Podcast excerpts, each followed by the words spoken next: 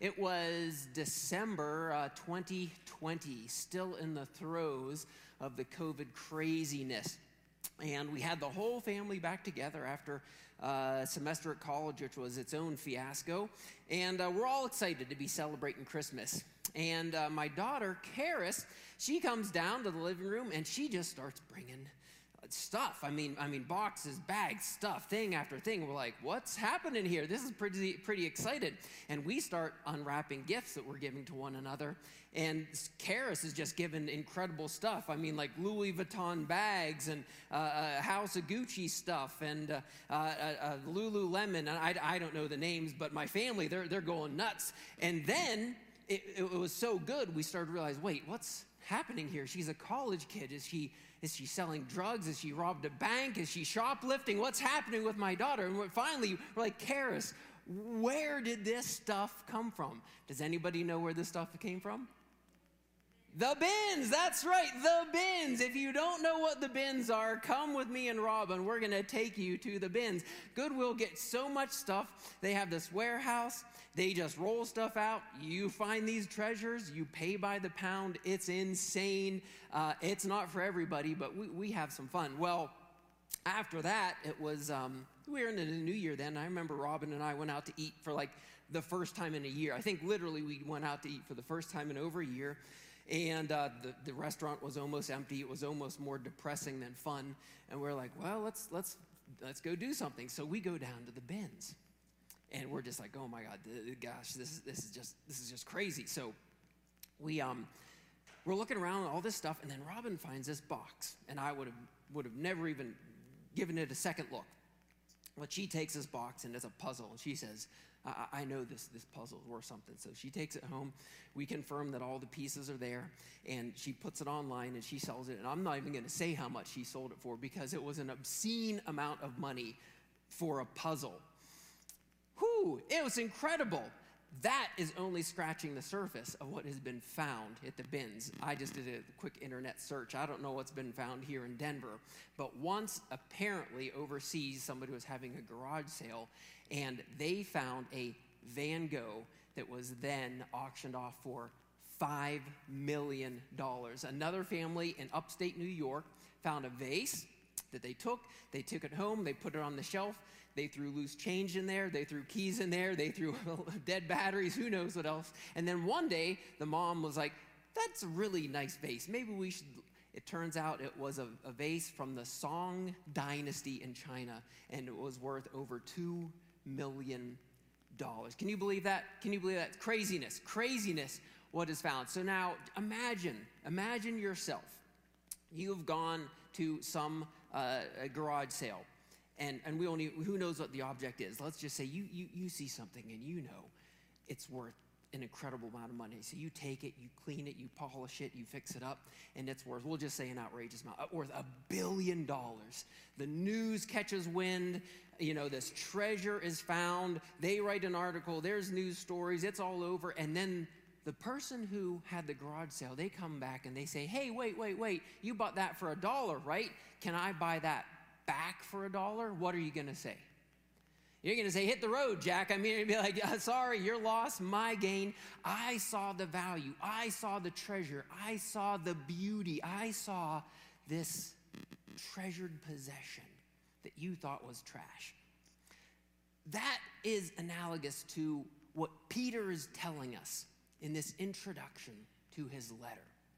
He's telling us listen, listen, listen. You are not just exiles, you're not just people scattered. You are now a treasured possession of God. But as we unpack what that means, what he's telling us is I get it, I get it. Some of you, you were lost in sin. Some of you were those thrown out pieces of garbage. Some of you were actively engaging in wickedness and, and, and, ways of life. But here's the thing you have now been, and this is the key, this is the key. You weren't just bought for a buck.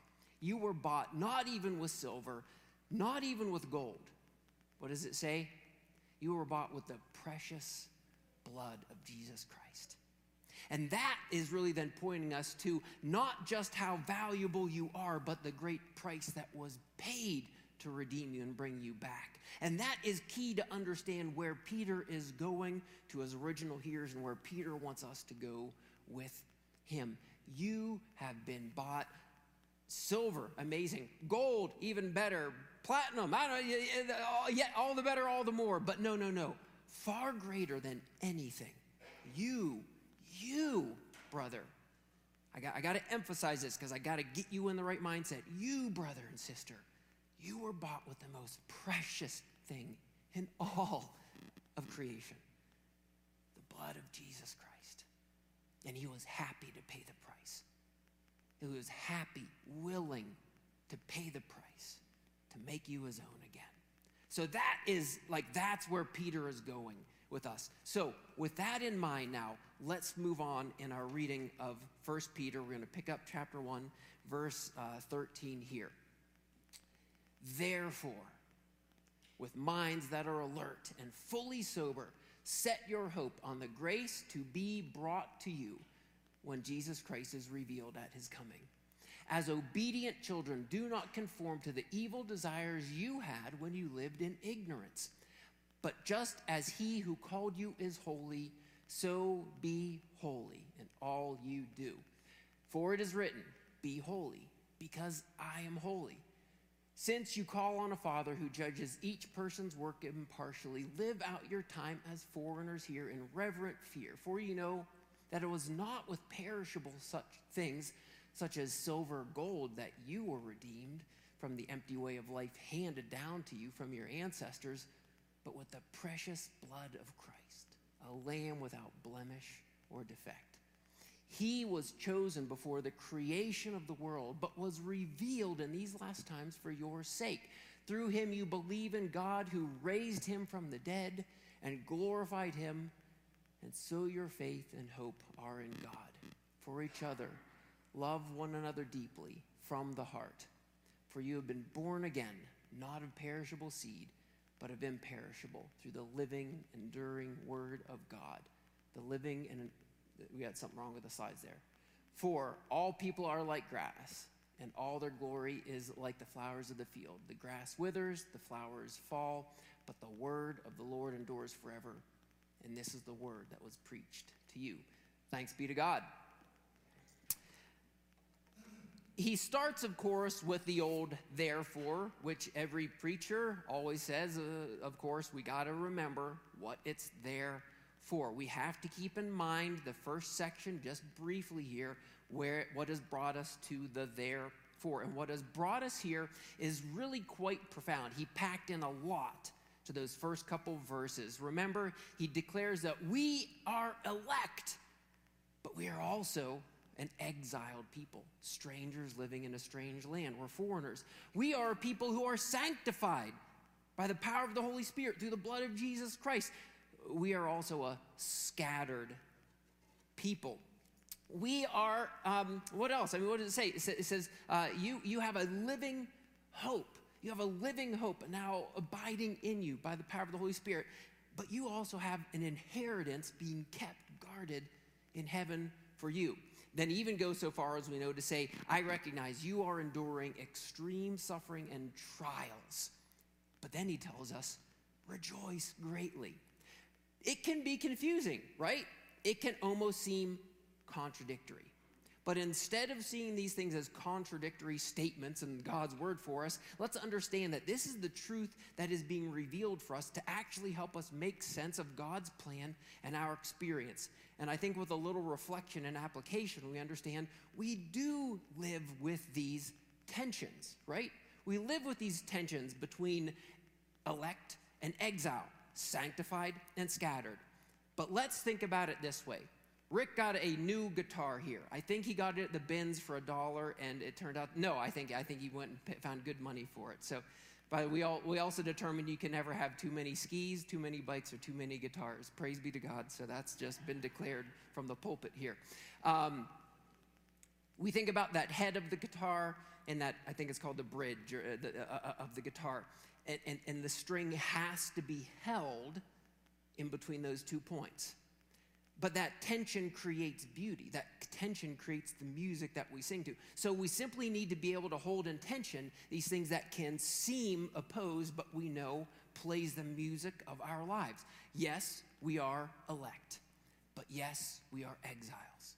Yes, we are sanctified, and yet we recognize our lives are scattered throughout this world. Yes, we suffer greatly, but we also rejoice greatly. No, this is growing and perfecting God's work and faith in us. Amen, friends. So hold these things together. Don't see them as contradictory. Understand this is God really, I think, beautifully just being like, I, I'm going to, I'm going to not deceive you. I'm going to tell you how you need to reconcile the tensions of this world to try and attune it to God's plan for your lives. Make sense? Make sense? Okay, so that's that's what God is revealing for us in, in the introductory statement. And then Peter wants to get on with it. And what he gets on with us, of course, he makes this great statement uh, uh, about um, approaching our faith, our understanding, our experience in the world. And he says, with alert and with sober minds. So, right here, we know we are called to a faith that engages our brains, right? Let's engage our brains with God. Hallelujah. Amen. Somebody should be thankful for that. We have an intellectual faith. Absolutely, 100%. God wants us to fully engage with the intellect He has given us to help us understand and be a part of His plan working its way in the world. And far too often we see Christians not fully engaging the mind in faith. And so, my encouragement to you, and I've said things like this before, but if you are being, and I'm just going to cut to the punch because I got too many other like like like good things to say. Um, if you are being discipled by a 24-hour cable news cycle or entertainment or whatever, you are being lied to, you are being deceived, you are being led astray. And, and, and I will stand on that. I will talk about that. We will unpack that more. But I worry, I do, not like in an unfaithful way, but I have great concern. I have great pastoral concern for people that will go to church for one hour a week and then be discipled 24 7 in the news cycle. Because here's the deal I, I really don't care, and, and I say that quite intentionally, I'm not saying that flippantly. I really don't care if it's a liberal cycle that you are engaged with or a conservative cycle you're engaged with. They only want your eyes, they actually only want your dollars. They want their sponsors to get the stuff to buy. So, so you are being discipled in a cycle of fear that is unfaithful in many, many ways. And we can talk about that. We can unpack that more. We can process that, that, that more. But I think many of us would already agree to say that is a dangerous way to live. We need to make sure that we are being discipled not just by cable news and network TV, but we are being discipled by the Word of God. We need to be in the study of God's Word as individuals. We need to be in the Psalms guiding the way that we pray. We need to be in groups talking about and unpacking the Word of God and our experience in the world. We need to be making sure that we are singing hymns and psalms and spiritual songs like we do this morning throughout the week to build us up in the faith. We need to fully engage the heart, the soul, the body, and the mind in understanding our faith and God's plan for us. So please, please, please, please, my encouragement to you again is just make sure you are approaching faith fully alert and fully sober, all of your awareness paying attention to the ways that the world can try to deceive and lead you astray. And what particularly concerns me is the fear the fear that I just see being invoked in the lives of so many. So, that said, he actually goes a little bit more then. Um, he then says, um, um, uh, uh, uh, ready for action. But I just got to be a, a pastor nerd for just a moment because we lose the nuance of that statement. What the words actually mean in the most literal translation is he wants us to gird up our loins for action with God's plan for the world. And that was quite literally to be understood in the way that people were experiencing life back then, because life back then, everybody was wearing basically long one piece tunics and robes over it and a belt tied around the waist. And it was hard to run like that. So, what did people have to do if they are going to get on the move? They had to kind of gird. I was going to wear a dress, but it, Robin said it wouldn't be appropriate. So, no, you have to like gird up your loins. You, have, you had to gather them up so that you could be ready to jump into action. And it's a beautiful image when we think about some of the images that we have from the stories passed down to us. Jesus told a story about a father who loved his son, and his son went away. But when he saw his prodigal son coming back, what does it say? His father gathered up his robes and ran. The urgency, the action, the humiliation, actually. It was considered humiliating for an older, distinguished man to run like that. But that was the Father's love. He girded up his loins and he ran to the Son. Then we talk about uh, the stories of Easter, the resurrection appearances. Mary goes to the disciples, and what did it say? They ran, they girded up their loins. Peter and John run to the tomb to confirm the resurrection of the Lord. Then later that day, disciples are on the way to Emmaus. They're going the wrong way. We won't preach that whole story. That's a, that's a great story, the road to Emmaus. But when Jesus reveals himself to them in the breaking of the bread, they walk to Emmaus. But what did they do to get back to Jerusalem? It says they ran. It says they gathered up their stuff and they ran, hoofing it to get back to Jerusalem to tell the other disciples they had seen the risen Jesus Christ. So that is the attention. That is the that is the call to action that Peter wants us to engage. I want you to engage your mind and then I want you to be ready to jump into the action that faith calls you to in serving the mission of God. Amen, friends. This is a beautiful, beautiful call for us.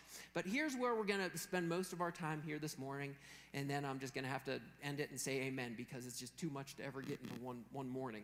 Then comes the final call here. We get ready for, uh, we get our minds engaged, we get our bodies engaged. It's, it's also worth saying that the goal that we keep in sight is the return of Jesus Christ. It says the glory to be revealed in Christ's return. Brothers and sisters, every day in numerous ways, remind yourself the goal is the return of Christ, the coming of the kingdom of God, the new creation of heaven and earth together in the fulfillment of the fullness of the plan of redemption of our God. We, we just, that has to be our goal. That has to always be on the horizon for us to properly guide and direct our lives. Um, but then he says this He says, So in the meantime, while we're waiting and praying for Christ to return, what do we do? Did you catch what we did there? We are called to be holy as God is holy. Be holy as I am holy. Would any of you be surprised right now if I told you that more than anything else, God is described as a holy God in the Bible, right? No, that, that, that, that's no big surprise. In fact, almost every uh, mention of the name of God throughout the Old Testament in particular, we also have the adjective, the descriptor, holy God, the holy Lord. He is a holy God. God is a holy being. It is, it is not just the, just the character of God, it is, the, it is the quality of God's essence to be holy. That word holy has kind of a double pronged aspect to it. In the most strict sense, it's about being set apart. To be holy is to be set apart, but it's also to be set apart for this element of being pure, to being undefiled. The Hebrew uses this word kadosh, which is just a fun word to say. Kadosh, say kadosh. There you go. Yeah, annoy your coworkers and friends with the Hebrew lessons when they don't ask for them.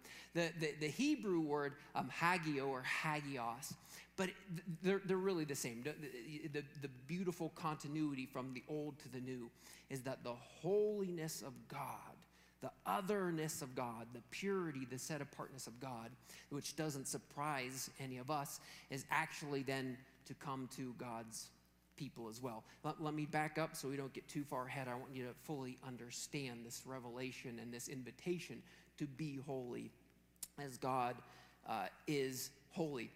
We certainly see throughout the Old Testament objects are holy.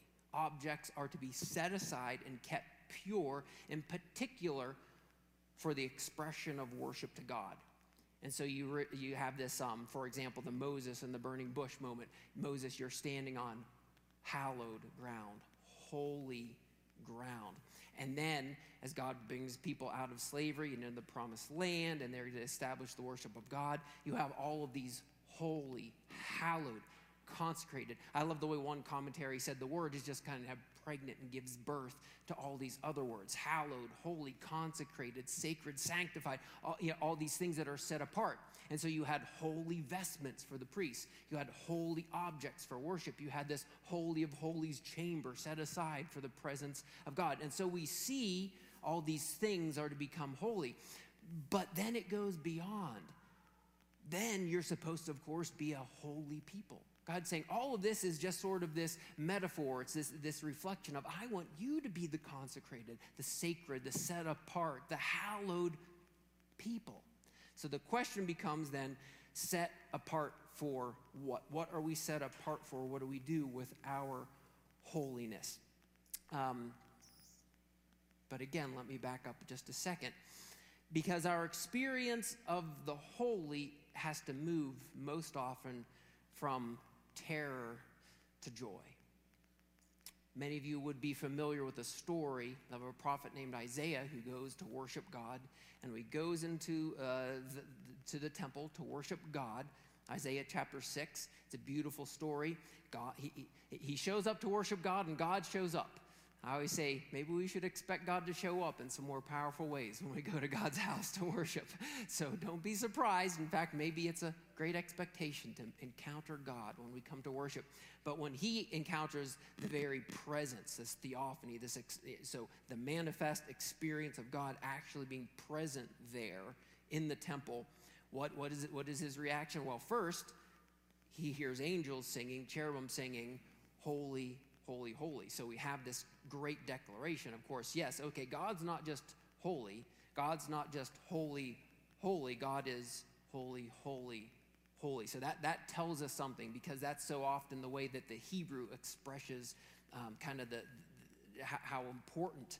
Um, or, or, to emphasize something like the gold that was used it, w- it, wasn't like pure gold it was called gold gold because like there's gold and there's gold gold that's how it was emphasized so god isn't just holy holy, holy. He's holy, holy, holy. And when Isaiah experiences this holiness of God, of course, what's his experience? Terror, terror, terror. I recognize your pureness, your set apartness, and now that it's not set apart for me and I've come into the presence of it, I'm going to be undone. I, am not pure and set apart in the way that God is pure and set apart, but God, praise be to God, uh, glory be to God. God, it says, I recognize what is happening and I'm going to do something about it. So then it says, God sends an angel and touches Isaiah's lips, and God does the work of making Isaiah clean so that he can become a in the, he can be in the presence of God. But then again, it's more, it's to become a part of the holy plan of God. We see this mirrored in such a beautiful way. And, and, and I never caught how, just how, uh, how, maybe I always wondered, did the writers of the Bible, under the power of the Holy Spirit, did they even catch, you know, just the, the, the power of what they're writing until they took a step back and reflected on it? Because Peter, back to our man Peter, what is what happens to him the first time he recognizes the holiness of Jesus Christ? He's spent a whole night fishing. He's caught nothing. Jesus comes. He preaches the message. He says, Put out into the water. They have a miraculous catch of fish. Does he say, awesome, amazing, this is incredible? Does he give Jesus high fives? No. He says, essentially the same thing Isaiah said away from me. I recognize holiness in you now, Jesus. And it's undoing me, it's revealing me. And I kind of don't like what I see. and Jesus says, Follow me. Follow me. And I'm going to get in the process of working holiness into your life. And then we see Peter on the other side of the resurrection. He has disqualified himself for ministry. But when he goes out fishing, and what happens? They catch nothing. I'm like, I'm, I'm giving you like the, like, um, I'm throwing so much stuff at you. I'm sorry, but it's just such a big topic. Peter's down in the dumps. He feels he's disqualified himself from ministry because he's denied Jesus. He goes out fishing. His friends are with him. They catch nothing. They hear a voice call, Hey, toss the, ro- the net on the other side of the boat.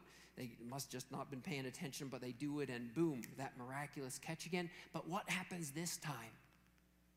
He doesn't run away from Jesus.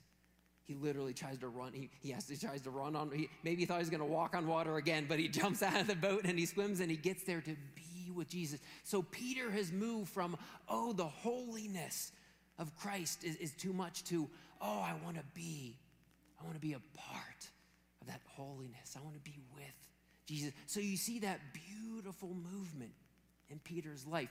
And let me just point this out.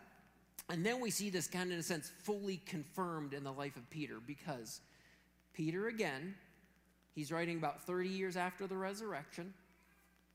He probably only has a year or two more to live before he's going to pay the ultimate price.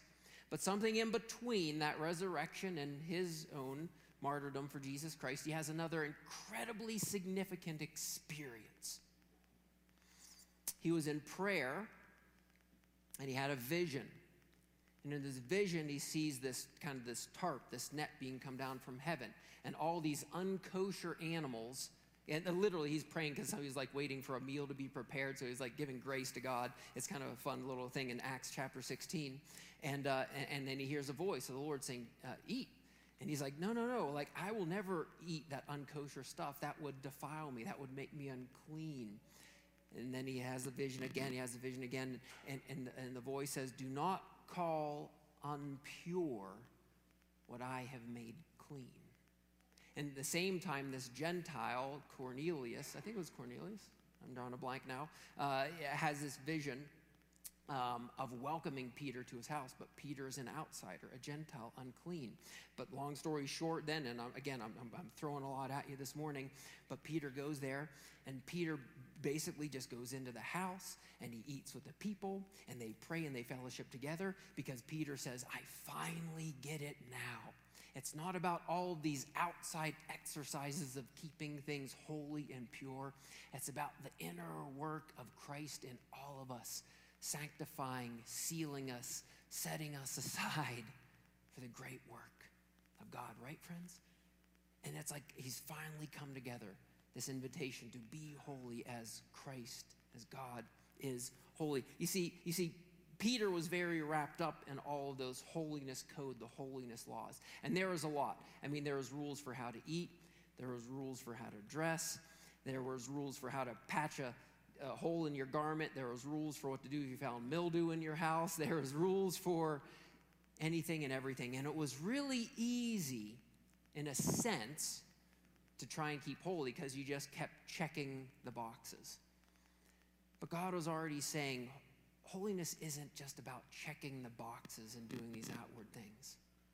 And yet, for so many of us, we grow up, and this would be particular, I think, to people who grow up in the church, we can allow our faith, if we're honest, we can allow our faith to really slip into a checking the boxes kind of a faith. You know, what do you want to do if you want to be a Christian? What do you want to be holy? Well, don't drink, smoke, or chew, or go with girls who do. I always say that was really limited my dating pool growing up in Western Pennsylvania. But some of us grew up, you don't dance. Anybody grow up with that one? Never dance. How about don't play cards? Oh, don't play cards. Uh, the devil's tools there. Mm-hmm. How, how, about how, how, about how about this one?